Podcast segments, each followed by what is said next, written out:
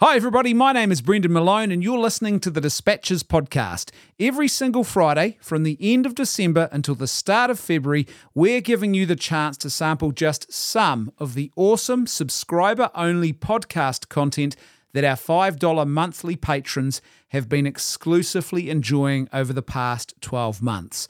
If you like what you hear in this episode and you want more of it, then all you need to do is become a patron of the Dispatches with $5 or more per month at patreon.com forward slash left foot media. Or even easier, you can just click on the link in today's show notes and sign up that way. All of our subscriber only episodes of the Dispatches podcast are now available on Spotify as well, which makes the listening even easier. One more quick thing before we start this free episode of the Dispatches. In 2024, we're going to be launching an awesome new website called The Forge. The Forge is an online platform that will offer lots of new, high quality video, audio, and live stream content to help you shape your life and your intellect in the fires of goodness, truth, and beauty.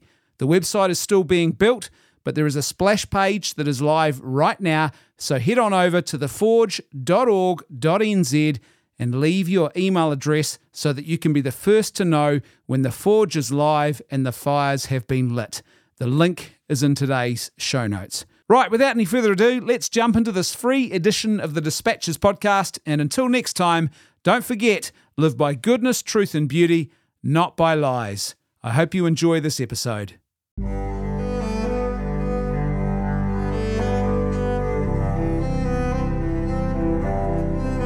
Welcome to Conservations, the podcast which got its name by literally combining the words conservative and conversations, which is exactly what happens on this show every month. Each episode, we host a conversation with at least one other guest where we go in depth on a topic or hear about their experiences on this journey we all share together called life. The aim of this show is to foster and promote dialogue which cultivates goodness, truth, and beauty, and in doing so, unpacks the richness of the authentic conservative tradition. My hope is that you'll find these conservative conversations intellectually engaging and enriching, and that they will draw you ever more deeply into an authentic, truly flourishing, and more meaningfully lived human experience. In this month's episode, we're going to be talking with Dr. Peter Holmes and Dean Mischewski about the topic of masculinity. Dean is a theologian and communicator from New Zealand. He is married to Julie and is the father of nine children. He works full time in management in the New Zealand electronics industry, and he has a bachelor's degree in manufacturing engineering along with a master's degree in theology. He enjoys studying the intersection of Christian apologetics, church history, scripture, science, and philosophy, and has been active as a communicator in this space for more than 25 years now. Dean is also an athlete. His sporting interests include canoe polo, where he represented New Zealand at two World Championships, functional fitness, where he has competed internationally as a masters athlete, powerlifting, and historical European martial arts. Dr. Peter Holmes is a theologian and university lecturer from Australia. He is the married father of eight children and one grandchild. He has a Bachelor of Theology, a Graduate Diploma of Ministry, a Master's degree in Theology, a Graduate Diploma in Theology specialising in marriage and family, and a PhD in the Theology of Masculinity. He was trained and served as a Lutheran minister before working in counselling, consulting, and teaching roles within the Catholic Archdiocese of Melbourne and Sydney. Since 2007, Peter has lectured in Scripture, theology, and biblical languages. So, without any further ado, let's have this month's profoundly important conservative conversation, which I have rather cheekily titled, What is a Man?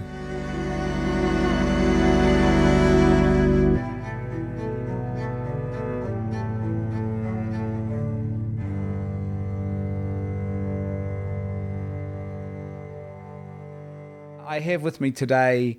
Uh, are you a doctor yet, Peter? Yep. Wow. Yeah, about a year now. Wow. So, um, can you check my foot for me later on? as, as somebody said in a comedy once, I'm a doctor, but not the kind that's any use. so you're you're Doctor Peter uh, Holmes now. Yeah, that's Yeah, right. that's- Yep. Elementary, my dear Watson. In- tell tell us about what you're a doctor in then. Uh, in theology, Yeah. um, in specifically, it's a mix of theological anthropology and moral theology. So, it's it's is there a Catholic theology of masculinity? Yeah. And then what are the theological implications of that for daily life? Like, what does it look like in daily life? So Yeah. I wanted to write something useful, and I wrote a PhD, which is a contradiction in terms. but hopefully, I've learned something that I can share. Yeah, awesome. And uh, sitting across from you in the other chair, three blokes in a room together. This could get quite What, messy. what could go wrong? Yeah, what Yeah. could go wrong? Uh, Dean Mischewski, you're not a doctor yet. Uh, doctor of CrossFit, maybe. Um, but uh, you've literally just walked in the door from a 6K row, is it? 2K, 2K. Two, sorry, 2K. This is typical male story. It's getting exaggerated every five minutes. Wait, wait till the end of the podcast. It'll get, it'll yeah. get longer I'll as tell we you go. my time. yeah. Uh, now, Dean, you are a oh, try and avoid knocking the mic stand. Sorry, there. Dean. No, you're It's right. Uh, Dean, Dean is a uh, um, master's in yeah. theology. I got- yeah, an MA in theology. Yeah, Yep. MA in theology. Uh, well known around New Zealand uh, in apologetic circles. Uh, a good man, husband, father. You were captain and coach of the canoe polo team. Oh, yeah, at different times, and, Yeah. and you you won the world champs. No, I, I'd, I'd like that legend to, to hold, but no, no, Oh. we didn't win. The um, but yeah, I, was, I Did you come second at least? No, Oh, come on, mate. I've been No, telling no, no, people the yeah. wrong story. That's all right. years. I mean, we can build that reputation. That's okay. But uh, Yeah. no, I competed at a couple of world championships as a player and um, coached coached masters um, Mm. as a player coach uh, against Australia actually. Um, I hope yeah. you beat. Yeah, yeah, we did. Yeah, Yeah, awesome. Yeah, so I like the canoe polo. Yeah. And uh, Peter, you're a father, obviously, husband as well. I am, yes, a husband uh, of Susan and father of eight kids. Um, very special, four of each, and uh, um, one of them's here at Hearts, actually. Oh, that's awesome. What a gift. Well, chaps, let's just jump straight into it, shall we? And I think a topic that really shouldn't be, but has become so controversial, probably because of politicization, I think primarily. But on the one side, I I really have a great sense of trepidation, particularly for my son as he grows. And for a lot of young men, trying to navigate the absolute, uh, I don't know, the gauntlet of what is masculinity, what does it mean to be a man in the world. And it seems on one side you've got these sort of influences like the, the I guess the old school promiscuous male, you know, get as many female trophies as you can, and that's what makes you a man, or the sort of perhaps thuggish type excesses, the barbarism of, of, of masculinity, or the macho sort of excess, if you like, uh, the new phenomenon of incels, you know, involuntary celibates, and, and they're very hostile often the way they speak about females. It's kind of a real tragic um, nihilism and pessimism to it. And then on the flip side, you've got the the the men who. Uh, feel like almost like masculinity traders. My, my my masculinity is my original sin, and, and I'm sorry for every man in the world. And and then on top of all of that, as if that wasn't enough, it's it feels like a lot of the men who have run the gauntlet, our age and older. I feel lucky enough to have run the gauntlet already with a good dad, pretty simple kind of guy, and I'm married with kids of my own now. Um, but a lot of those guys, for whatever reason, aren't. They feel like silent. Maybe they're a bit embarrassed themselves. They don't know. Maybe they feel they should be sorry for their masculinity, so they don't speak up as much. There's not much mentoring happening. And it just feels today that it's a, a heck of a challenge to be a bloke. Is that a fair assessment? I would say so. In uh, e- even some, well, we'd like to think we're balanced, and everyone thinks they're the middle of the road. Oh, absolutely. When it, when, whenever you ask someone, they're oh middle of the road, and everyone else left or right of me is extreme. Yeah. But um, I've been kicked out of theological conferences because I am oppressing people before I've opened my mouth because Wow. I, I'm a male. Um, I've and So that actually happened to you. Oh, absolutely. Wow. Yeah. I, that's not the only conference I've been kicked out of before I said anything. But um, yeah. but yes, it happens, and there is a presumption that um, uh, it has to be said. Often it comes from a place of deep hurt, where someone's been hurt by a very poor example of masculinity. Yeah. Um, and we, and it also has to be said that even good men have failed to stand up against that and call it out and Yeah. say, no, you may not treat women this way. You may not treat children this way.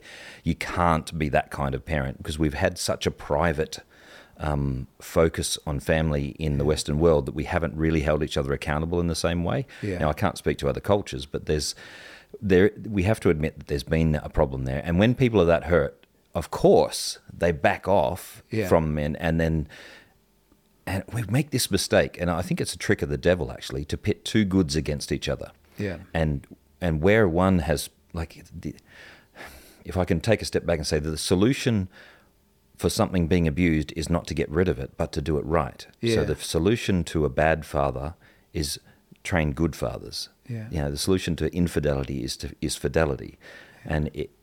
But it seems like everyone just wants to throw out everything that doesn't work, and it's true. The, you, the stereotypes you mentioned aren't stereotypes for for a random reason. There, there's a lot of guys in my childhood when I grew up were living exactly that way, um, and we didn't call them out.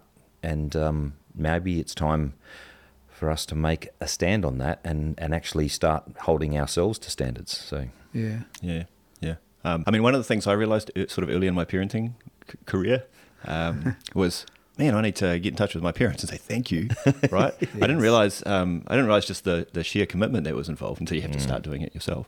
Um, but also just reflecting what you've been saying there and the the example that I had from my dad, um, without me realizing it, set me up on a less um, less dangerous trajectory than a lot of people have Yeah. sort of found themselves on through no fault of their own. And it's only later that you that I've come to realize that.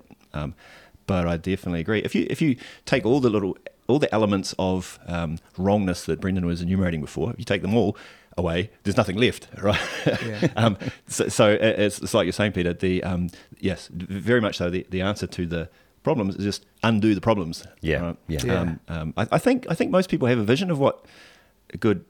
I was going to say good manhood, but I think I think fatherhood is to drill down as the key to it, right? Mo- Most people have an ideal of, or, or, or a sort of some sort of mental picture of a, Yeah. a great dad. Yeah. you know? Well, well, is that a factor then? That, that if, if father is, and I, th- I think fatherhood is essential. It's a very civilizing agent. Marriage and Oh, really having kids is a 100%, civilizing agent. The most effective, ordinary means of civilizing a man is, is to make him a father of children. Yeah, yeah. And civilize the man, you civilize the culture. Now, right? the, the question is then, it has the loss of fatherhood, the fact that a lot of men aren't getting married, there's a lot of promiscuity, there's a lot less children being born in the world. Is that a factor then when we think about we've got more single men who just sort of don't know what to do with themselves if you keep being single?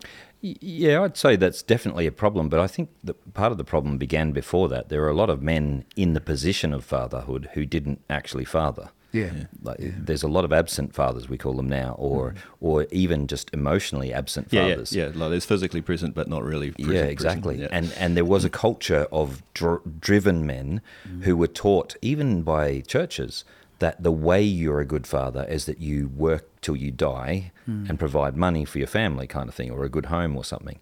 Uh, and we didn't emphasize the other, the relational elements of it, and the moral education and and the good example. Um, and so young kids grew up, and it wasn't such a big deal when they were surrounded by other men and the church teach them and everything. But now the social media and movies, and you know, you can't learn masculinity from John Wayne or Bruce Willis, or I'm trying to think of a You're modern- dating yourself, man. Yeah, I am, I, am thinking the same. The same people. We're, we're, we're, we are dating ourselves, but no, you can't. Hollywood, as a whole, I mean, their objective is not to help people get to heaven, right? Hmm. Their their objective is to I don't know, sell, sell beer and shampoo or what, whatever. Yes. right. Um, um, and with perhaps some other some other um, smuggling some other ideologies while they're at it. You know. Yeah. Um, actually, maybe their ideal is not to sell beer and shampoo because they do. They've been doing a lot of stuff lately that is that is not appealing to anyone. You know, go woke, go broke. Well, I, Uh, I, I'm going to push back on you a little bit there because I think I think they're, that our whole system, the capitalist system, means that everything's about the money because the people invest. They don't care about anything except getting more money back, Mm. right? But someone has convinced them that woke things Oh, make yeah, money, yeah, yeah. and what I'm hoping that they're doing right now is realizing actually this stuff doesn't sell. Yeah. and that and uh, you know you watch some movies like the fact that, for example, Mavericks just blowing box That's office right, records out of the way, and it's about as cliche as you can get from the old school movies. Thoroughly enjoyable, by the way. Yeah, that's great. Great film. But um, but yeah, it was. Um, I I think they're slowly learning this. They did the same, by the way, with the Passion. They said to Mel Gibson he was never going to sell that. It's never going to get anywhere. Yeah. And when it blitzed, a, a wave of kind of semi-religious movies came out trying to get into the market. yeah. But unless you're there, unless you're real, it doesn't work. Well, I think it's interesting. Even uh, the latest Avatar movie, Avatar 2, a lot of reviewers have said it's actually quite refreshing because it's a strong father led family. He's trying to keep his family safe, these little blue aliens, of course. But And there's lots of cheesiness, but a lot of people said that was actually quite a positive distinction they saw. Um, uh, and, and speaking of, because you mentioned John Wayne and uh, Bruce Willis. I don't know if I'd put those two on a par, but I, I wonder if there's a balance here in a sense. I I, I remember my life. My father was a big fan of the western, and Right. I have developed that uh, sort of love of westerns myself. And I see, I know a lot of modern commentators have sort of critiqued the the the sort of the um, the the John Wayne image of masculinity. But I toxic masculinity as you yeah, yeah, and? I feel you know I feel like there's a bit of a balance there. You, you don't want to be a man who doesn't know how to understand his interior life and express that when it needs Yes. to be. But there is also a certain um, well, as men, we just got to get on with um, you know protecting, nurturing, Hmm. doing the hard business for our families. There's always like a balance, and I, I feel like we're throwing it all out of kilter. It's you know. Yeah, I mean, I mean, we're getting a little bit into into a. This is not anything to do with my studies. It just, I think that some movies sell because deep down in all of the men, there's still that little boy who thinks when he's looking at something, you know, if the super spy thing happened, I reckon I could handle Yeah, myself. yeah. And you you want to feel like you Yeah, could be that hero. And I think in in part, I mean, as you said, John Wayne's got some toxic stuff attached to him, and especially the way he deals with women in his movies. Yeah, that's right. yeah. But but having said that, we've almost lost the good guys, bad guys genre, and we're not even thinking of ourselves as potential good guys anymore. And that's actually a bit Mm, of a tragedy. So Bruce Willis is this broken down, Yeah. like he plays this sort of stereotypical typical broken down, completely wrecked person. He's normally some- divorced too. Yes, Right? Most movies, right? Or, or, or yeah, or wrecking his relationships, but just happens to be violent Yeah. enough to get stop the bad guy's plans. And it's almost like the bar for you know our aim to masculinity has come way down to that sort of Yeah. level. Yep. It's almost Nietzschean too, right? He's the strong man who doesn't really put virtue as a priority, and, and he also doesn't really care. There's no, it's not like virtuous. He's like, you know, come to come to LA, John. You know, you have a good time. He's like, he's like, and here he is trying to stop terrorists, but he doesn't really want to be there. Yeah. There's no sense of I have a virtuous heroic quest. Uh, yeah, it, it's yeah, it's very odd in that way, right? It is odd. I, I want to um, just stand up for John Wayne just a second. Like, uh, uh, only in the sense that when I when I say is as toxic as they come kind of thing, I mean that with tongue in cheek because like that is the stereotype of toxic masculinity. Who's um, Yeah. you know, but there's a you know, like you say, the um, representation we get in the classic western is is not perhaps your perfect ideal of manhood, but there's a lot of good stuff in there, and that's that's why it was such a was such a genre. Right. You know, it, Well, it definitely appealed. No, lots of boys play cowboys and Indians, right? That's right, and nothing sells unless it's triggering into something that we deeply yearn for. Yeah. Yeah. Um, which is a worry looking at the modern movie. But, yeah, heck yeah. But having said that, um, there's still something like um, when they like the Matrix. There's still something in being the one, the one who can actually save the day. There's still all of that sort of stuff there, which sells big, you know, big money. So I think Hollywood still tries to tap in, and they try to. They're still nodding in the direction of political correctness and all Yeah. that sort of stuff. But I think that's a commercial, Yeah, personal yeah, reason. Yeah, I agree. How um, have either of you read Cormac McCarthy's The Road or watched the film adaptation of it? No, I I had started reading it, I found it really depressing. Oh, I I mean, it is So a hard bleak, read. so but bleak. I mean, if you look, if you know Cormac McCarthy, that's his. he does bleak like no one else. Um, but but yeah, it, it's. uh, I mean, I love both the book. I couldn't put it down when I started reading it, and the film adaptation is very faithful to the book. And it's. I think it's uh, interestingly, it's been one of the better um, sort of grapplings with masculinity. The the protagonist is just called the father. His son is just called the boy. They never name them. Yeah. And the whole thing is a journey in a post-apocalyptic world where he's trying to teach his son virtue and bring him to safety before he dies. It's a beautiful metaphor with a lot of darkness in it, of course. But it, it, it's sort of interesting. We don't really get that deep grappling, I don't think, much more with with masculinity and what it means. I mean, even I think John Wayne, to a degree, was sort of trying to present an idea about what men should be. It feels like we don't even do that anymore, hmm. in a sense. There are some glimpses every now and then. Because one of my lectures, I say I ask the students name a sitcom or a drama series where there's a strong um, moral father figure, and most of them they're the butt of the joke, right? Yep. So they're the, they're the fool, and the wife is the is a strong moral figure. But a couple of them have pointed out places in movies, like for example, in the debatably rated Superman movie, Kevin Costner plays the father, like the the human father That's of right. um, Superman, and there's a scene where he. Um, spoiler alert, by the way, switch off if you haven't watched it. But a scene where he's about to die, and instead of, for some reason, Superman can't be revealed at this point or something, but he actually deliberately stops him mm. from saving him, and therefore sacrifices his own life for the sake of what Superman will do for the rest of the world. It's a mm. very strong, self-sacrificing kind of fatherhood, and I, it's it's difficult to find that, but it's yeah. there. Yeah, I'll throw another one in there. A Quiet Place. Yeah, that's Yeah. beautiful, Yeah. beautiful. And it's about family, isn't it? The world is saved by a family which Yeah. emits its own frequency, basically. Yeah, yeah. And the father, Yeah. the you know there's that sacrificial element to Yeah. it. Can't say too much more, but um, Yeah. but it's very powerful. Yeah. That is a great. Have you seen that? No, I haven't. Oh no. gosh, it's good. It's it's a sort of thriller with some scary monsters, so not for young kids, but Hmm. phenomenal. And the the whole Protect the family at all costs. yeah, right? and it's So- communities of families. Yeah. There's these aliens that have invaded Earth, and any sound they're attracted to. So you can't make sound because they hear you. And they're bringing a brand new baby into the world, Ah. and they're planning for this. And they've got a daughter who's deaf, and he's the father is constantly working on her little cochlear in, ear implants. And they start with tragedy. They lose a son Right. who has a they they've they've laid sand paths all the way to the store. They're one of the only humans left, and the the son finds batteries and puts them in a kid's toy, and on the way back presses the button, and that's where it starts. But there's this beautiful scene where they go up each night on top of these like um I guess they're like corn silos, and they light a fire, and other fires light up around the district. These families who are trying to live the same. It's quite a beautiful film, and um John Krasinski and uh, Emily Blunt, the husband and wife, who actually Right. they both star in and made the movie. It's a very beautiful depiction of Wow. of family. But yeah, it's not normal, right? Is it that that um that even even that that that uh, imagery you talked about in Superman, they go back to it subsequently where he see has that vision of his father in future when he needs advice. You know, what would my dad do?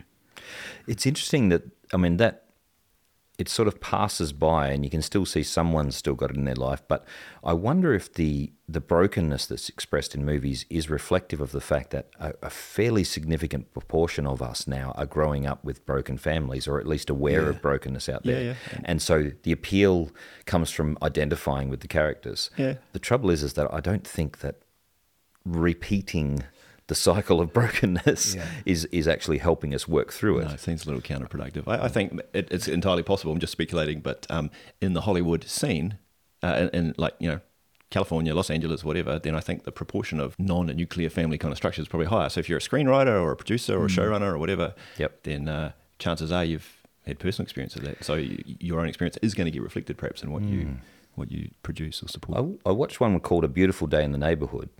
It's not it's not a guy's night out sort of pizza thing, but it's do you know I don't know if you ever knew about the American TV guy Mr. Rogers. Rogers. Yeah, yeah, Mr. Rogers. And yeah. Tom Hanks plays this guy, right, and um, that's got a really powerful story of fatherhood in it. Um, the reporter who comes to him is a broken man, broken relationship with his father, Yeah. and Tom Hanks brings the Mr. Rogers kind of gentleness to the situation, and in the end, that the um, no spoilers, but the relationship between the son and the father is brought into the circle of the movie, and it's it's you know it's heart it's heartwarming and heartrending in in various ways. Yeah. I'll tell you a really beautiful depiction of masculinity that, because often they do relate to fatherhood, right? It's a father doing something or someone discovering fatherhood or, you know, it, being nurtured by it in some way and then they find the redemption. But this one was a little bit different. It's it's called The Way Back. It's uh, based on an account that may or may not be true Right. um, of a guy who supposedly escaped from one of the Soviet gulags. They don't mention Alexander Solzhenitsyn, but it's clear uh, Peter Weir made it. Australian Right, filmmaker. It's clear he's, he knows Solzhenitsyn because they talk about the fact that once they've escaped, they must never go back to the lie. And Alexander Solzhenitsyn was live not by lies, you know. So you must never live the lie again. And the whole redemption arc is them. They escape from the gulag and they really are selfish, survival of the fittest type they, because it's a Yeah. gulag. It's Yep. awful. And what happens though is they, on the journey, not long after they've escaped, they end up picking up the straggler who joins them, who wasn't in the gulag, and it's a female. And it's this group of men and this young female, and uh, sadly, oh, look, I'm spoiler alert here, but Yeah. but she dies on their journey. They're running out of food and stuff like that. And these men, in their tender care for this young girl, and they bury her and they care for, they nurse her as she's dying. The the redemption comes through. It's it's it's a profound depiction of the way the feminine genius Right. can really transform masculinity. It's call- it it's calls so it out of them, Oh, yeah. that's a nice segue, man, because that, that's what builds culture, right? Is the co- beautiful complementarity. Yeah. man, man and woman calling, you know, and like you say, Peter, the the, the female calling the best Yeah. of the man. demanding sometimes. yeah, yeah. Actually, a lot in marriage, really. Yeah, Um, can I perhaps tease that out a bit? Because we, Yeah. we'll come back to the feminine masculine complementarity in a sec. But I'll just ask you, gents, do you think your uh, your approach to this question of masculinity changed? Well, let me say it changed for me the moment I held my first child. Yeah. Uh, I had lots of theories, and none of them changed. It's just that I had a whole different perspective. I had lots of arguments about abortion, etc., until I saw the first ultrasound of my own son. I had Yeah, yeah, that makes it real. Holy moly, that makes it real. yeah. Yes. So, Yes, you, so you know what I'm saying? Yeah, There's a yep. visceral thing that happens. I've told my daughter that. In fact, I often speak publicly about that. I've got a presentation I often get asked to give in high schools about sexuality and, you know, uh, uh, the tr- truth and, and love and human sexuality. What does that all mean? And I tell the story of having my daughter and my eldest daughter when I held her in my arms, and she knows this. I often say this to her You were the one who made me a father. The others, I love them, but you were the one who made me a father. And, and I held my daughter in my arms, and I just knew in that instant everything had changed. Hmm. It was hard to quantify. It was a very, it's it's deep, it's surreal, and I just knew that moment was, yeah, I'm with hmm. you there. It's an interesting question to think about because, like, certainly things change. I, I don't think my sort of general opinions kind of change, but just the just the reality come crashing down, and, and there's a responsibility here that uh, was only theoretical before. And like I say, um, very very quickly, I was like, man, I need to say thanks to Dad. Yep, yep, Yeah, yep. And, and Mum, but you know, and in our context here, for for um for everything that they sacrificed, for And me, not just no thanks, idea. but um, help. yeah, You know, I, one way I noticed a big change for me actually came a few years later. Uh, I, I've always been a bit of an amateur cinephile. and I've enjoyed movies, and I was watching um, Denis Villeneuve's film uh, Prisoners, and it's about two girls that are kidnapped. Thanksgiving Day, I think it is, and uh, Hugh Jackman's one father and there's another dad, and it's about how they respond to it.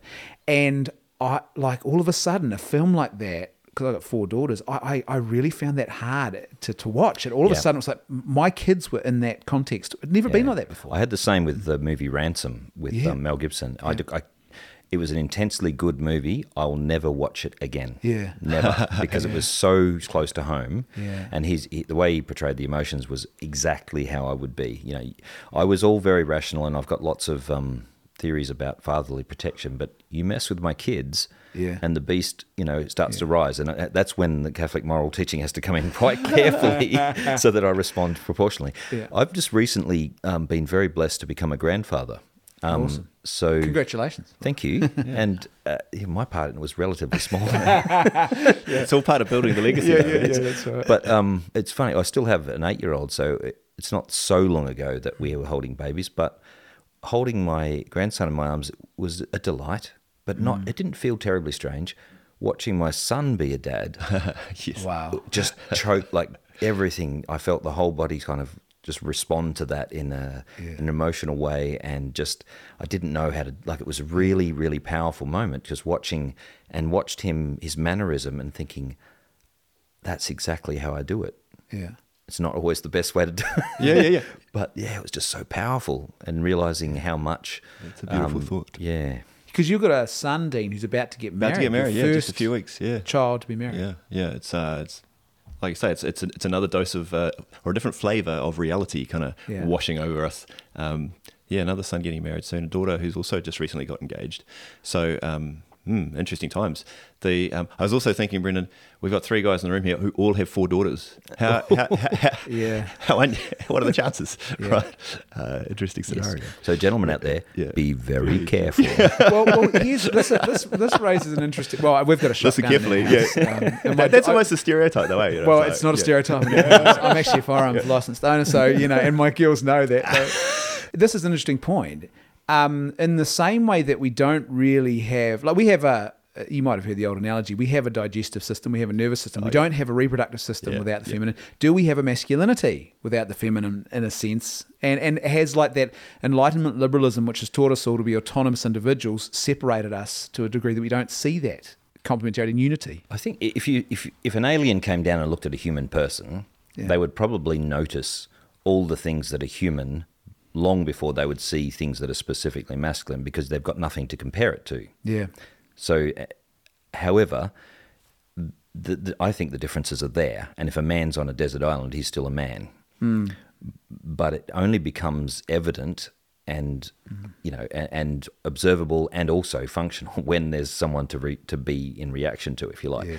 But we're created to be in communion, and like the, uh, the the movie Castaway is a fairly interesting example of this.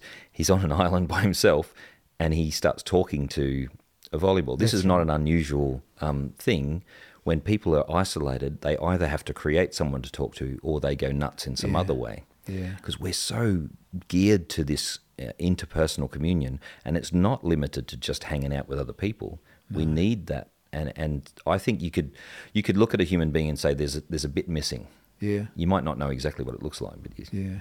Even for the sake of contrast, right, Dean? Oh yeah, yeah, and um, uh, it's not like someone who is called to a celibate life or um, or whatever is, is somehow incomplete because they are still in communion in, in yeah, their one sense or spousal another. their spousal love is given over to a to a much Yeah. much better Oh yeah, yeah, spouse. if you're in a, in a yeah in a priestly context, Yeah. for, for sure, or um, religious. Or is it, well, Um, yeah, there's a yeah. Dominican sister in Melbourne who says, I, she goes to dances where all the kids are dancing. She says, I pity you all. I've got the best dress and the best Uh, date. yeah, can't, can't compete. Can't compete, Brilliant. sister. Yeah, yeah. Um, but but um, for most of us, yeah, what's um, I think what's going to bring out our full our full humanity, our full personality, Yeah. um, is the is the complementarity. You never quite know how it's going to come out away. That's all part of the rich pattern of life, Yeah. right? Is um, um, what can be drawn out of us. Yeah. It's what we said right at the other. start, wasn't it? That the, the, the, the women called it out of us. Yeah, Yeah. yeah, Yeah. Well, it's it's it's. I think too. There's a there's an interesting thing in society in the sense that. Um, for all the things that he got wrong, Freud did get something, I think, right when he talked about his sublimation of the sexual drive and basically said not every sexual urge should end in a sexual act. Right. And funnily enough, a lot of people don't realise this. He was uh, opposed to contraception. Interestingly enough. Interesting. Yeah, and so what, now what happens after Freud is some of his students, really those who follow on in his school, like Herbert Marcuse, says no, no, no, you should have what we called uh, libidinous morality, the mor- the morality of lust. It's a good thing, and in fact, if you repress any urges, that leads to Nazism. In fact, they claimed at one point. So, so um, it feels to me like this is a, a, an area where a lot of men today, young men in particular, it's like the sexual doesn't have anything beyond well, it's sexual self gratification as its outlet. The concept of taking my masculine, testosterone driven drive and putting it into other pursuits, whether it be lifting weights, building a house, you know, hiking, hunting, Fathering a family. fathering Yeah. a family. It's all sort of, and you're on your own, and it's it's almost like we're pleasuring ourselves to death in a sense as men. Yeah, you know? I think I think it's um, it's not just the pleasure. I mean, it is clearly the pleasure that's part of the problem because it's a, it's a drug. Like you, dopamine hit to the brain, and you get addicted to that, and, and you, you need it, um, like any other drug, and you need withdrawal from it. But um, there's two other elements to it which I I think we need to think about. One is the the treatment of women, the fact Yeah. that we objectify women, and it becomes an impossible thing. No live woman can ever um, reproduce what's what uh, pornography is pretending is available, and it's simply not. Um, and that means that I mean, sorry, hundreds of boys are showing up in to Sydney hospitals at 20 years old presenting with impotence because they're physically incapable of entering into a sexual Yeah. act because they've tr- already trained the pathways in their brain to go down that path. They've got a, they've got a clinical name for it. Youthful youthful erectile dysfunction. They've Yes. actually got a clinical diagnosis for it. It's just unbelievable. So the men are robbing themselves of their masculinity. But I would say, uh, almost equally as bad is the fact that they're.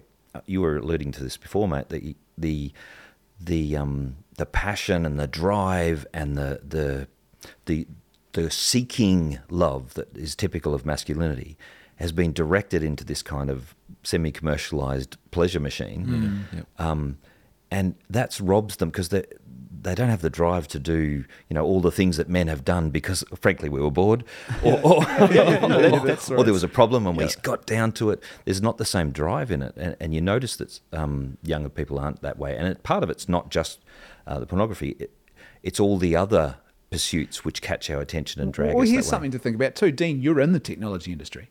And there's a lot of automation now. Right. And cars, I mean, they're not quite self driving yet. We're pretty close. But even the fundamentals of, I've actually taught my kids how to change a tyre, but pretty soon that'll probably be an obsolete thing. A lot of the things you could do, whether it be a health and safety regulation that says, no, you cannot touch that uh, light socket in your own home and wire it yourself for, or whether it be a car that's just so self contained you have to be an electronics engineer to even open the bonnet it's like a lot of these things that men would have got their hands dirty doing and now not open to them as well. It's like there's a whole lot of factors, right? Yeah, yeah, it's an interesting um, observation. I've got a few.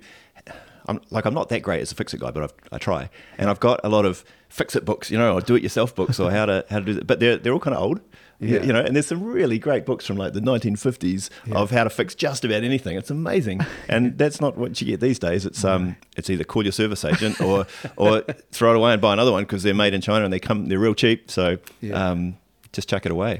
Interesting you raise that because I'm uh, uh, unfortunately, stereotypically, as an academic, rather useless at these things.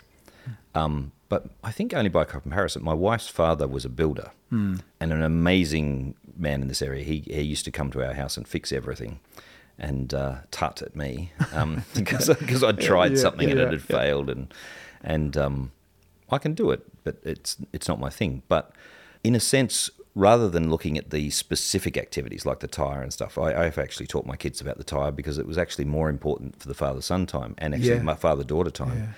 Um, and at the same time, talking about what, how do you deal with being on the side of the road? How do you deal with a stranger dropping by? Mm-hmm. What are the normal precautions to take? What do you look for?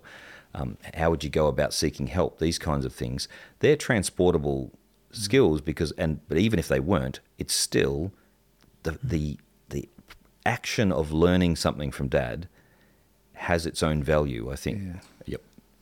You, you do you do CrossFit too, Dean, and I know your kids are CrossFit mad. Do you do you get that little well, let's test ourselves against dad thing Oh, yeah, on? yeah. I sort of backed off a, a little bit with my um, my second son Stephen. He just a few weeks ago won the national title Yeah, for CrossFit. So like, if the fittest man in New Zealand is working out in your garage next year, it's like, no thanks. Oh, it's so humiliating. But it was it's a very just reflecting on fatherhood though. It's, it's it's very very interesting to be. Yeah, I'm better than him at everything, right? And then slowly he's getting older and better, and I'm teaching him some stuff, and then oh, he can beat me at that. Well, Yeah. let's do workouts that don't have that in it. But um, but yeah, he gradually becomes he overtakes me. Yep. Right, and that's that's all part of the, growth and maturity and everything. But it's a very interesting experience to go through as a father. Yes. when your kids get Was better- that hard better- for you personally yeah, as a man? Yeah, yeah. No one would have noticed, but Yeah. and I sort of, I, I, you know, but I'd sort of joke about it a little bit. But yeah, it was hard because Yeah. the dad. I mean, I've got other kids that I can, I can, you know. is, is But- it? It's not just the mortality thing, there is it? Mm. It's about realizing that you know the next generation is already already peaking. Yeah. That's right. That's exactly right. It, it is the mortality things away. It's a reminder that um, There's a finitude to your life. there is a life, yeah. finitude to your life, um, um, and, and there is a little bit of I'm becoming less relevant, um, but there's also a real pride, like because Yeah. and when you step back and go, well, actually, the best possible father would be one who helped all of his kids be better than he was. Yep. Um, Yeah. at- at- you know, not just at Yeah. um, lifting weights or whatever, but at, Yeah. at everything, mor- you know, morally, physically, spiritually, um, and how, how he interacts with people, all that, sort of That's stuff. That's a really good That's point. real- Uh, if you don't mind, I'll share an anecdote um, of a time. I usually use this anecdote to talk about the difference between honouring your father and mother and obeying them. Um, I was a cricket coach for some time of my son's team, and he was all right. He, in fact, he was the best on the team, but um, he he was very good at the rules, and I I was really a stickler for them because I thought cricket's a very dignified game, all that sort of thing. So, at one stage, we had a young boy. Um, we we put him in specially because his father had died three weeks before, and the mother was just desperate for him to get male company and do something. And so we brought him into the team. It was late in the season, and we put him out to bat at about number nine or something, and he got bowled first ball. Oh, that's rough. And I just thought, I was sitting there going, no, no, please. My son ran onto the ground. Now you're not allowed to do that, Yeah. and you can get, you know, you can get told off and tribunaled and suspended and all these sort of things. And it's also just bad form. He ran onto the ground, put his arm around the kid, and I yelled at him, "Get off the ground!" Yeah. And he put, he ignored me completely. Ran onto the ground, put his arm around the kid, and walked him off. Um, and I, at that moment, I thought I was in the wrong. Yeah. He made the right moral decision. Yeah. And a disobeying dad, he just totally, he just tells me he didn't hear me. Yeah. But um, he just, and it, I realized that was, that was what I treasured about it. it. Because it wasn't that he did what he was told, but that he acted with character. Yeah. And, and he actually showed me up for Yeah. having missed, missed the, the boat on that one. Because that's a, well, funnily enough, we talked about the road earlier. That's the big theme in the road. The father keeps telling the son that we have to keep the fire alive inside of us. It's virtue he's talking about. And there's a moment in the story where the father treats a stranger who could be a potential threat in this post-apocalyptic, uh, post-apocalyptic world, excuse me, on the road. He treats him a bit gruffly. And the son questions him in his innocence. And he says, Well, Dad, how do we know that we're still the good guys? And it's a very powerful moment. The father realizes convicted by, but there's a beauty in that. The son is receiving this character formation from his father. Yep. And how important that actually is. Yeah. Because you, you, it's interesting. You mentioned the difference between obey and give weight. Mm. The, the, I think the, the Jewish word is uh, COVID, isn't it, or kavid, isn't it, that you give in the in the fifth commandment, give kavid, uh, which is Honor, like to, yeah. to, to give the, the weight of glory to something. Yeah. It's, you know, it's it's a very different thing. And is that how do we do that? Like you, you you've I'm sure Peter, you must have had those moments like Dean, where all of a sudden your kids are outpacing you a little bit, and Yeah. and I think a part of it is. Do they need me anymore? And in a culture of utilitarianism and it's very throwaway and very functional. Well, what's your function for me, Dad? Yeah. If we It play is- soc- if we play soccer later, mate, you'll see how far behind my son. is. That's right. And it's like, well, what's the role of dad now? And and is it that that sense of the weight of fatherhood should still be present in some way? Yeah, maybe I've got an advantage because I, I reckon I'm already embracing the grumpy old man really well. the grandpa figure. Um, It's it's um, yeah. The, the, you can either fight. I was very grumpy for a while uh, when I mm. I had an injury and it slowed me down a couple of years ago, and I felt like oh, I'm getting old. This is mm. the end. Ah, oh, it's all over. And then I thought, looking at people's ages, thinking there's there's many many more years. It's just I have to humbly accept Yeah. this next stage of life, and I wish I had my father around as much as I hope to be. I wish I had my grandfather. I never met him, so that kind of life, I'm as much as God gives me. I can now enjoy a whole new stage. I don't have to be that one that was running around with them when they were two. Yeah. I don't have to be that guy. I can be a new guy in a new stage and just give what I've got to them, and and perhaps that's different. But I, if I can embrace that, there's a real joy in that. Yeah, I'm not grumpy old man, but I, I, I'm really enjoying being a grandfather, and I hope to be. Um, yeah, I don't know. It's, I'm excited to find out who this new guy is. Cool. Yeah, if yeah. I can take a step backwards, you you talked about the fact that you're an academic, Peter, and so Right. there's a sort of, you know, and I I'm, I'm I run my own uh, ministry as well, a lot of education speaking work, so there's some similarities there. And whereas Dean's a bit of a man of the world, and you know he's in the workforce, and Dean, you're a bit of a you are a fitness fanatic, you know. Let's you know you you really committed yourself to your sport, and you're very good at it. There's a bit of a distinction I think that often happens. Unless you're going to become a Renaissance man, you know. Apparently, Leonard Nimoy, who played Spock, was, was was he was known for, and he was he was good at fencing and academics, and he you know. Unless you're going to do that, um, how do you how do you grip? Because not every man like the, the importance of an academic, a theologian, a philosopher. We need those people, but they have a masculinity. They do. How does that outwork itself? I, I think we need to be careful in our modern world because there is a, a tendency for us to specialize so much that we neglect areas. And one, of, as we said at the start, one of the lies of the devil is to put one good thing against another. And it's great that I can devote. Um, I'm employed to be a theologian. That's great, and to teach people. But I still need to exercise. I still Yeah. need to be. If I'm going to be a gift to anyone, I've got to look after the gift, and, and I've got to do it. Now, I might not be. I'm, I guarantee I'm never going to beat you in a road race, um, but but I owe it to my wife. I owe it to my family to be able to present that. But even more than that, I'd go further than that and say, if there is a situation, we sometimes lulled by our Western society into thinking we're all safe. If there is a situation where there's a mm. danger, I mm. need to be ready mm. to at least respond proportionally to that, uh, and and in a way that doesn't overdo it. Like, because if I'm really just really strong and I'm not trained, I might just damage lots of people in my responses. You need to have discipline. So. yeah, yeah, yeah, and uh, yeah, discipline and, and balance and everything. Um, Yeah. like I, I've done sport over a lot of years. The thing that, to, to your point just there, the thing that made me interested in CrossFit as a sort of exercise discipline was I actually discovered it on a um, kind of a how to survive the end of the world sort of forum. Is um, you know, the, wh- what's the what's the list of useful tools or things that you need? And someone said, "Well, the most useful thing is if you can move your body around." You know, and Yeah. so here's a here's a generalized kind of fitness approach. Um, But any sort of fitness, so like I, I kind of think um, it's it's it's good. It would be good for every man to to at least look into a little bit of lifting, a little bit of running or cardio stuff, and a little bit of just general movement, um, Yeah. kind of thing. Just like like you say, look after the look after the uh, the machine a bit. Um, but that's that's only one aspect of your personality, and so um, Yeah, there's other parts to be developed too. for sure, develop the intellect for sure. Yep. Right. Yeah. Um, you know, from a Christian perspective, love the Lord with all your, and there's a whole list of things, but Yeah. includes love the Lord with all your mind. Yep. Right. Um, and that is a gift that you can pass on. But see, even even I, I spent all my all my working life reading theology, and that's that sounds great.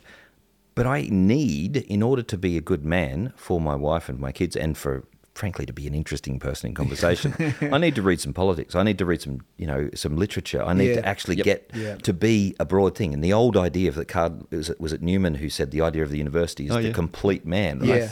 Yeah. And this this modern he reigned railed sorry in that against this specialization of education so that we're narrowed down to one thing Yeah. become really really skillful in one area but we don't actually understand where it fits everywhere else so what, I think it was a US president that said we have um, guided missiles fired by misguided men. So you know, we, we, we, we just to be interesting in a room, you know. Yeah. Yeah. Um, I, I was talking to a young man yesterday um, about, you know, how can we be the best versions of ourselves, you know, and we've all got our own strengths, which we should hone in on. Um, we should also be aware of our weaknesses so we can shore them up a bit. Yes. Um, we're not all trying to be the same. That's a really good point. That having a strength doesn't give you excuse for you to have the weaknesses untouched. yeah, yeah, because then you can be quite a. Um, I actually think what you said was really cool. Just be an interesting person. You know, that, Yeah. that's that's a good goal, right? Yes. You can you can converse, but you can also do physical stuff. You can also um, offer people advice or whatever.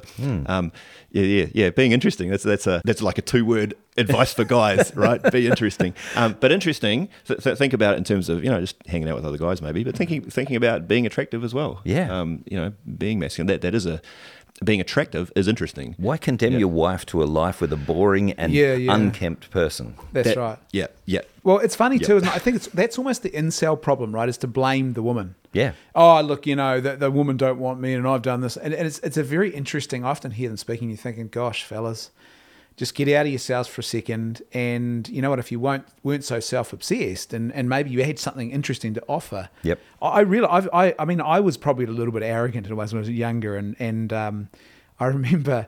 I just I wasn't the best looking guy, but I acted like I was, you know. And I think there's something healthy about men who have that Oh, sort for of sure. Confidence. foolish self confidence. But a lot of blokes today don't don't seem to have that. A lot Hmm. of younger guys, it's they really grapple with. Well, who, who am I?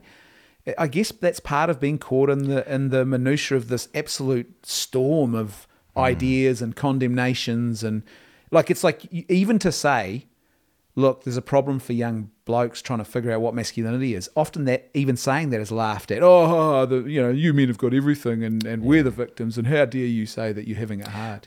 can I throw another one at you guys just to respond to that? One of the problems that I've seen is that it's the old G.K. Chesterton thing. Lots of people know what the problem is, but their mm. solution isn't going to solve it. So he, he puts it in the reformer is always almost always right about what's wrong, but oh, wrong about what's right. Mm. Mm. So I've seen so many books about masculinity where they list off all of the, the struggles and the problems and the identifiable symptoms of it, and you go, yeah, yeah, yeah, yeah, and it sounds great. And then they present like a list of if you are like this, if you dance around and uh, what is it, Steve Biddulph, dance around a campfire and do rit- masculine rituals. That's right. And you, Call out the masculine. yeah, or the, the evangelical books, you know, you've got to really pray down the father's fatherhood or something, and you go, oh, goodness me. so there's so much self help out there which is selling because we're not giving them the good oil, and it sells because they're hungry. Yep. but yeah, so what is the good oil? Well, it's funny. I, I wonder if there's a bit of. Have you seen? Have either of you seen Fight Club? Yeah. There- There's actually a great for, for whatever people think of it. Not endorsing it, but Yeah, there's some really important don't watch it moments with in your that kids. film. and the book was a satire too about about this. But there's that great moment. He says, "We, you know, we're the middle children of history, man. We've got no Great War, no Great Depression. Our lives are our Great Depression." And you know what it reminded me of? It's that passage where King David commits adultery with Bathsheba, kills her husband Uriah to try and cover it up. So uh, it goes from adultery to murder. That passage starts with a very important verse. It's the time of year when kings go, off to, war. David stayed home. He had no war. Is this the thing? I mean, in a sense, they have no great scheme for their lives. Mission. Yeah, right? no mission, no calling, no adventure. I, I think I think that's the thing, right? Um, a, a sense of mission. That, that's this is just my own sort of speculation, right? But I think that's to a large extent that's what men are built for, a mission of some sort. And um, and I've also observed that when men have a mission, whatever it might be, um, you know, they've got some sort of focus or goal that they're working towards. Um, and, and actually, ideally, it's it's something like a mission of service in some way. Yeah. Right? So that's that's an important point. Yeah. That, that the mission itself is a, is part of the characteristic of masculinity. Because you, if you just say, you know, occupy yourself. Yeah, no, it's not that. It's not that. It's Yeah. it's on a mission, and then that's that gives you some focus, Mm. but that's also attractive. I think you know, it's, with it comes some confidence, and with Yeah. it comes a, a desire for other people to sort of see that and like, man, I could join in on that. You know, I can contribute, or at Um, least I can respect that. yeah, yeah, Yeah. Yes. If the mission's not the same, if I don't have Yeah. the same call, but I can respect that there's somebody with who knows knows where they're going. Even if you don't know where you're ultimately kind of going, um, it doesn't mean like you have to. I'm 18 and I got to figure out my mission that's going to see me through till I'm 90. It's No. not. It's Yeah. not that. well, and Um, it changes too, right? I, I don't know if you Certainly found. I've, I've discovered it changes. The mission Yeah, shifts. ab- absolutely. But having a mission is crucial, I think. Well, I think it comes back to your point about, or I can't remember whose point it was, but about the the the need calling us into masculinity because the need, the mission is really responding to the need. Yep. I'll come back to your thing about the war. It's true that that generation did know what they were doing, but it has to be said that the people who came back from that were like we're still counting the cost of Yeah, that in pretty messed masculinity. Yeah. Yep. So they came back Yeah. broken people. They were unable to process that, and their kids uh, are broken because of that, and and it's come down to us. So the nature of the mission is Yeah. is extremely important. Well, that's funny you should say that because uh, uh, um, I've, I've, I've considered and contemplated this a lot, and, and other scholars, far smarter than my half-brained contribution is, have talked about the fact that this is why actually liberalism actually took hold because there was a sense a lot of men came back and didn't want another war, even a political fight of any kind, and liberalism seemed to be this sort of, you know, you do your thing, I'll do my thing. It's very interesting how these men were shaped and then how that shaped society, and let alone the missing men as well. Ironically, liberalism is now the most militant and, and intolerant thing in the entire world. yeah, yeah. Well, is this where Peterson's right, where uh, he talks about, uh, in a sense, he doesn't use the word mission, but Christianity. He talks a lot about the hero's journey and that calling of men, and he talks about Christianity having everything you'd want hmm. as a man in a sort of adventure calling. He's not the only academic out there who's who's pointing to certain aspects of Christianity and, and observing that look, this is a really good thing. Hmm. Um, there's an atheist called Alain de Botton from Oxford who is a philosopher of religion, Yep. completely atheist, and in fact, he says at the start of his talks, "Of course, it's ridiculous God exists. It's absolutely ridiculous." And you think, righto, mate. And then he lists all of the sociological and philosophical impact of everything Christians do and he observes it's absolutely on par, on on target with what human beings are like. So catechesis is absolutely necessary. Repeated ideals in liturgies and things, and it goes through oh, every aspect of Christianity. It says these guys know what they're doing. It's the way we should be as a society. He tried to set up atheism 2.0, by the way. Oh, that, oh, okay. that- And it that- didn't work because fizzled. nobody showed up. Strangely enough. Yeah, because I think once you take out the sacred order and the supernatural, Of course it doesn't, it's- what do you got? You got a Of golf course club. you do. Yeah, you got to go for it. Yeah. But we can look at these guys like I think Peterson, although Peterson might be on a slightly more um, friendly journey than than um, the other guy. Um, you can look at these guys and they're observing something. Once we're past the initial hostility that everyone's Mm. popularly hating Christianity, but they can see the goodness in it from different angles. Yeah. Um, everyone starts there. So the mission then is what get yourself to heaven. Here's your mission. Yeah. And then you've got to you've got to work through the you know love for neighbour, love for God, love for truth. I you know. don't, I don't know if Peterson's public stuff is, is talking about heaven yet. No, no, not yet. Um, but I mean, certainly he's got some practical advice that you know your grandmother would have told you Yeah. many years ago. But for us as men, then is that our big mission? And then something like make your bed is part of that that can fulfilling the mission each day, making your mission ready. I guess. Yeah, say. I, I think about it in terms of make disciples. Yeah. Right. You know Yeah. the, the the great Com- the great commission. Yeah. Um, and so how does that look in my life? Right. Yep. That, that's that's the question that I ask myself. Yeah. Right. And um, Yeah. And one answer as a father is well, I got it easy. I can you know and not easy, but simpler. Focused, you've Yeah. got to focus. I've got to focus, right? The disciples are right there. And that also includes making a disciple of myself. Yes. A- and then it flows out into what are all the other things that we're called to um, by the Lord. Uh, and and we can't do everything, but Yep. we can find something that plays to our strength that Yep. um, that we are that we do feel some sort of call for, um, and that's our that perhaps is our is our niche in the kingdom for at least a season. Yeah. Yeah, Um, yeah. That that can be a mission. I sort of wonder too whether we do live in an age where I think a lot of men are obsessed with uh, everyone else's house, what's going on. You know, even even the whole, you know, the, the tendency to say, well, all men are bad, you know, and masculinities. It's like perhaps if we had more men who were actually focused on their own house and getting that in order rather than what's wrong. And you know, in a sense, maybe there's something in that. But then you've got to know what that mission is, right, to be able to do that. Hmm. Again, it goes back to I think your point, Peter. Oh, just do something with your life. Yeah, but Yeah. what Yeah. and why? Yeah, and and I mean, I've found that when you challenge young men, they it tends to work. Yeah. like they, they do respond. There's some that are lazy and some that are that are hurt and they need some more healing than just just a you know kick up the butt or something like that. But but it does actually work. Uh, I'll probably get myself in trouble here, but the young male students who are in my class often respond to a little bit of tough love when I say, "Dude, you can do better than this. I've Yeah. seen you do better than this. What's going on?"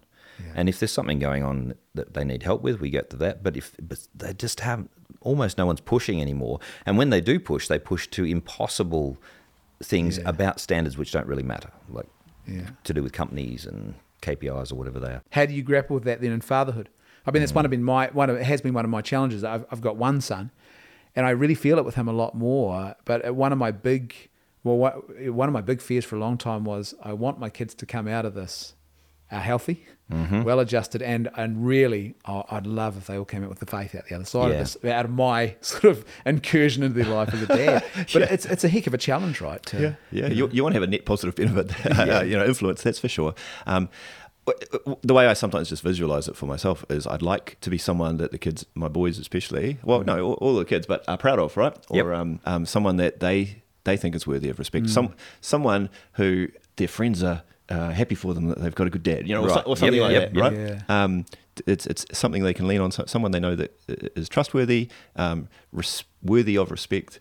That they seek to emulate. Yeah, in they some seek to way. emulate in Yeah. some way, right? So, so that's quite a hard uh, bar to try and achieve. Yep. Um, but it's a good bar to try and achieve, you know. And you, you, you can set that bar as high as you want, and you're probably not quite going to make it. Um, and you, you- of course, you're not going to make it in every res- respect. Mm. But no, the thing perfect. is, is that we but it's a good challenge. we probably we don't I don't like this, but I probably have done more good for my kids when I failed and how I respond to that failure Yeah. than I have when I've looked like I can do because often they'll say that's dad and he's he's just good at that stuff so we're not even going to try to go there. But when they see me stuff up and have to apologize or have to go back and fix something or something, it gives them hope that, okay, this is a normal part of life and this is how you respond, like resilience in the situation. And yeah, that becomes more important as they're older too, because you almost you, you can't perceptibly stuff up when they're three years old. Um, but yeah, when they're thirteen, Yes, yes. well, everything you do is wrong when they're 13. well, there, there's even I think um, they that you know there's that principle what they call rupture and repair. So if you have a relationship like well, you have to apologise for something you've done. Yeah. The repair makes the relationship stronger than it was before the rupture. Yeah. And I, I learned this with my dad because my dad was a very simple, straightforward guy. He was kicked out of school very young. Did not do well academically at all. In fact, he was uh, meeting my mother was really the making of him in so many ways, and he, he began to learn to read properly and stuff like that. He wa he'd been a farmer. He's very practical, good with his hands, strong guy, a boxer, that sort of stuff. Um, very simple and straightforward. Who also, for most of his adult life, was plagued with schizophrenia, so very serious mental illness. but my father, I mean, so much of my life and my, and my brothers, there's such a debt we owe to him. But he wasn't an academic. He wasn't highly skilled. Yep. He did the basics. He did them well. He's a man of character, Yeah. and that really mattered for him. I remember him coming to me and saying, "Look, son, I have to uh, apologize to you for this thing I did when I was raising it." And that was those were profound moments. you know? Yeah, I'd have to say, I mean, my dad's definitely not an academic. In fact, uh, I grew up in the Brethren who were anti intellectual. So Yeah. the two things that I did that disappointed him most in life was becoming a Catholic and becoming an, intel- uh, an academic. So Tick both boxes. yes. But um, uh, when the, what I admired in, in him and what I still look at to as an example is integrity. That even if I disagreed with a particular thing, you knew what you got because he was always true to his word and he was always true to the principles that he, he held at his own cost. And in great in situations I can't describe here because they're too personal, but when it cost him to not uh, to to to obey his principles, it, Yeah. he still stuck with them. Um, I'm.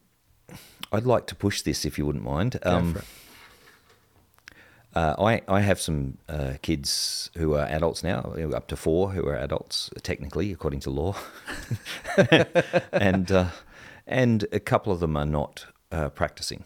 So um, presently, uh, I the pain of that as a father is immense yeah. and working that through has been a new learning experience and humiliating and humbling if that if those two are distinct Yeah. um and i think uh, it's worth reflecting on that that i don't i'm not the one who makes decisions for my children No. And I shouldn't try to. Like I, I can't force them to be anything. Um, what I have to be able to face God and say is, um, have I given them everything I could have in terms of the tools, in terms of the desire, the example? Yeah. Um, and when I've been reflecting back on other people's families as well and what's worked and what hasn't, is that strictness doesn't always work, Yeah. but joy does. Yeah. So when there's joy in a in a in a faith that's lived, now of course you've got to live the faith first, but when there's joy in that, that that it's attractive Yeah. and it draws people back. So insofar as they're still with the family and they are still with the family, it's it's through the joyful um, celebration of family, through the values that we hold as family, in, in in that sense. And I, you still there's still a lot of hope there because they're drawn back to those goodness. Did you ever have a conversation with them? Did they, was there a moment where they said, "Dad, no, this is not for us"? I, I remember my eldest daughter came to me two years ago and she said, "Dad, I'm not sure if I believe like you believe," and it was so even that was hard Yeah. enough. Now her journey has been quite profound since then, Right. but it's there's still a lot of water to go under that bridge, of course. But it, was there a moment where that happened? Yeah, several. I mean, along the way, there's been several. Um, and I have to say, reflecting on it, um, uh, I regret trusting uh, some educationalists and um, some other people, catechists, who I hadn't checked out Interesting. um, because there were some un, not fully trained people who weren't fit to deal with questions. And I had trained my kids. See, this is trouble. I trained them to ask questions. I say, never ever take take. Uh, you just got to accept it as an answer. You must ask, you probe, and keep going. And this is why I still have much hope for them. Yeah. But when they came up to their RE coordinators and tried these questions, then they were shut down. We don't ask these questions. You just ah. don't. Yeah. And and it and I only found this out years later. Oh, and this has set them on the on the pathway to well, religion doesn't have an answer kind of thing. Almost like it's anti-intellectualism. Yeah, very much so. Or or yeah. So I- I think as a dad, I mean, we are the first educators of our children. So I'd say as a dad, I'd pay more attention to um, what my kids are learning, who's teaching them, who Yeah. who I'm, because I didn't do that, but I'm to blame for it in their eyes because I sent them there and I approved and I reinforced the, them as the mentor kind of thing. So How do you grapple with that? I mean, there's a lot of hurt, uh, but I I mean, you deal with everything with goodwill. Yeah. Uh, but um, It's not like you deliberately set out to wreck them. no, No, no, of no, of and not. and and also I need to to work on forgiveness of the peop the poor Yeah. people involved who are adequate, inadequately trained. Um, but the lessons learned are still. I mean, I still have young kids, so I Mm. can still apply these things. I can still love with the father's love. I mean, imagine being the father of the prodigal son. Yeah, I was just going to say. It's just yeah. total, totally. Yeah. I mean, he Jesus gives us this image of the Father for a good reason, and uh, we're always um, trying to image that love of God, which is which is slow to anger, abounding Yeah. in steadfast love, falling over ourselves to welcome them back, whatever the whatever half chance they give us. Um, so there's there's plenty of opportunities to do that, and I think. Um, we should never say all we can do is pray because prayer is the most powerful and potent thing we can do. Yeah. And especially the prayer of a father and a mother for their, their children is powerful. Yeah. Have, have we overcomplicated it maybe a little bit in a sense, Dean? Like, um, I don't know, like you were talking before, Peter, about different books and there was all this advice and how to be a man. And, you know, it's almost like that in many ways, I feel a bit like masculinity in some ways as a, as a, as a very, you do the basics, do them well. It's a simple project and we are men. We're not, we, you know, we, we have single, single Yep. focus type Not that approach. complicated. Yeah, we, we're not. And it's like, I, I've, I said this to my wife recently. In fact, her, my wife, Katie, beautiful woman and, and the making of me as a man, absolutely but her view and her expectations, I think, have shifted as well. Not mm. because I'm a lout, but because she sort of realised, oh, you know what? She said to me recently, she said, you know, I'm just so, the kids and I are so grateful to have you in our lives because some of our friends have experienced marriage Yep. decline or implosion. Yep. And she said, on the outside, the blokes looked the, you know, they've got ticked all the boxes and they're Yep. really sensitive to the needs, but it just, the simple things weren't being done. And she said, you're just there. It's, you know, you're not always Mr. Sensitive, but you're there for us. Yeah. You love us. We know that. Yeah. You're trying to be a good man. I've got no doubt about infidelity with you, all that sort of hmm. stuff, you if know? your kids know that you have loved them with everything you have at your disposal, because I'm a flawed man and they'll see those flaws, yeah. but if they see that I've given them what I've got, Oh yeah, yeah. Give what you've got. You can't give what you don't have, Yeah. right? I'm thinking. Yes. You're transparent about it. yeah. And, and if you are transparent about, I'm not really good at this, help me out. Yeah.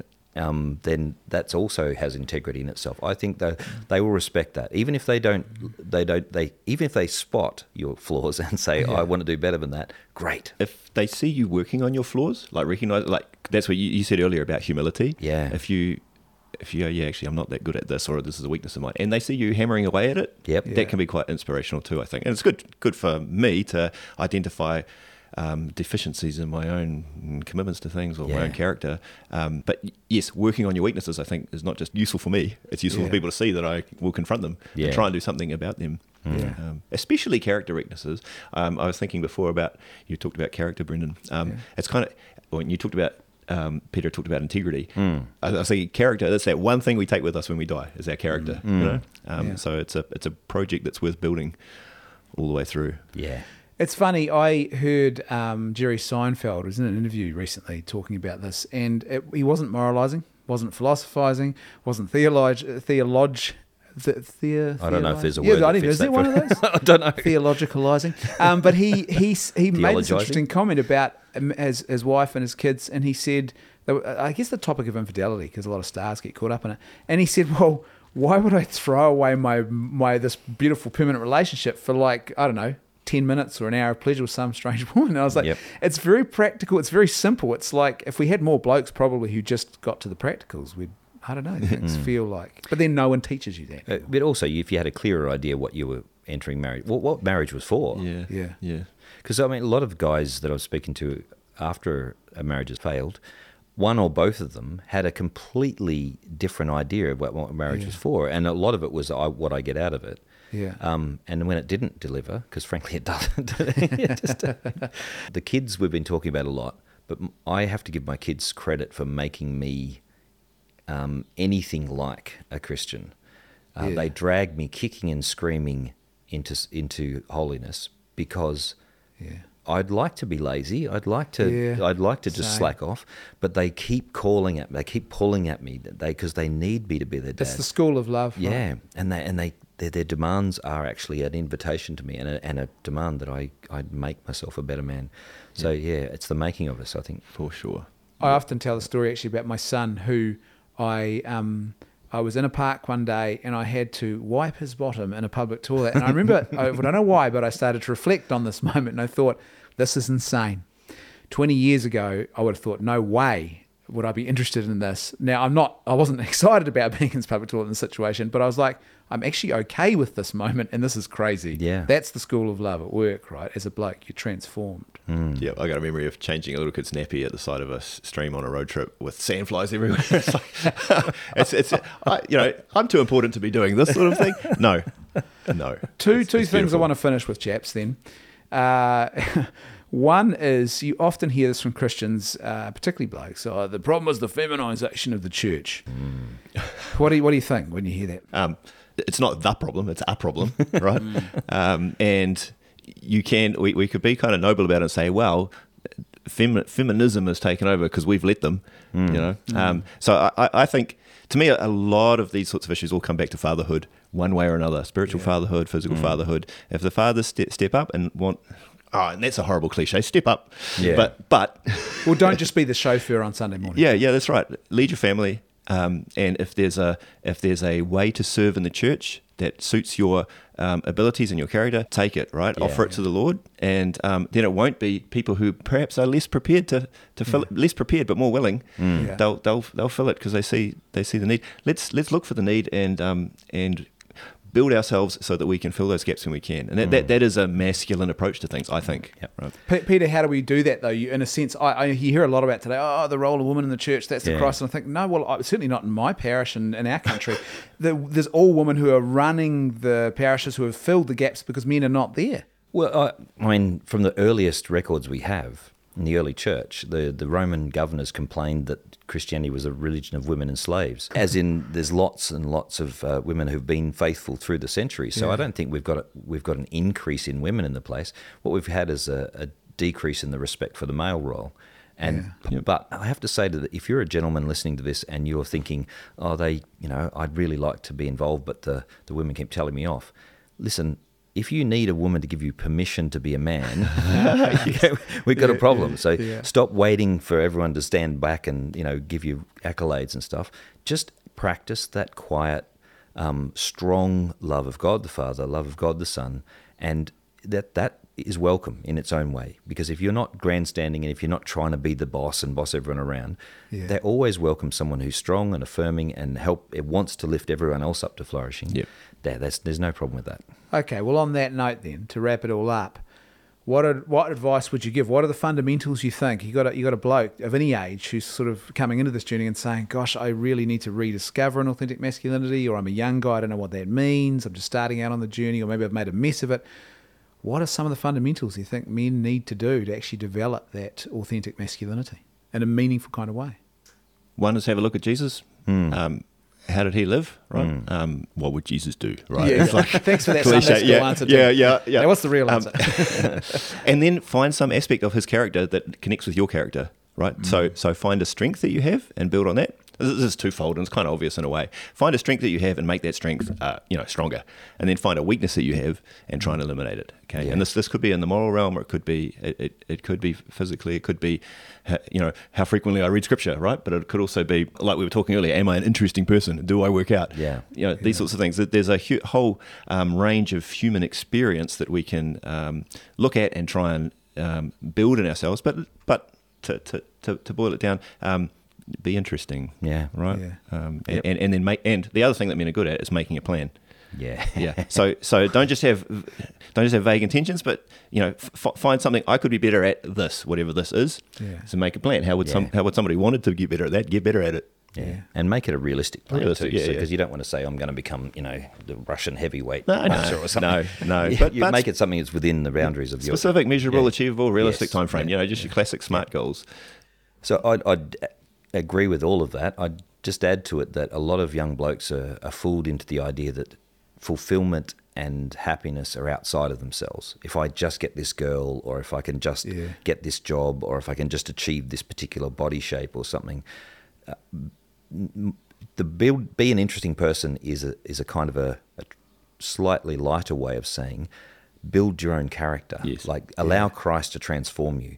Be a person who someone wants to be a friend of a spouse of uh, a son or a daughter of because you have an integrity and a growth in That's yourself a great way to put it, Peter. Yeah, and um and it, look if you work on that project the other stuff's going to fall into place because it, but if you go chasing the girl to fulfill your dreams you're not going to find yourself worthy of the girl when you find her Yeah, Yep. yeah, good. I, I, I like to say, I think have a story to tell. Have a story, and there's lots of ways that story can be. Uh, often, community is one way. You know, experiences with others build stories.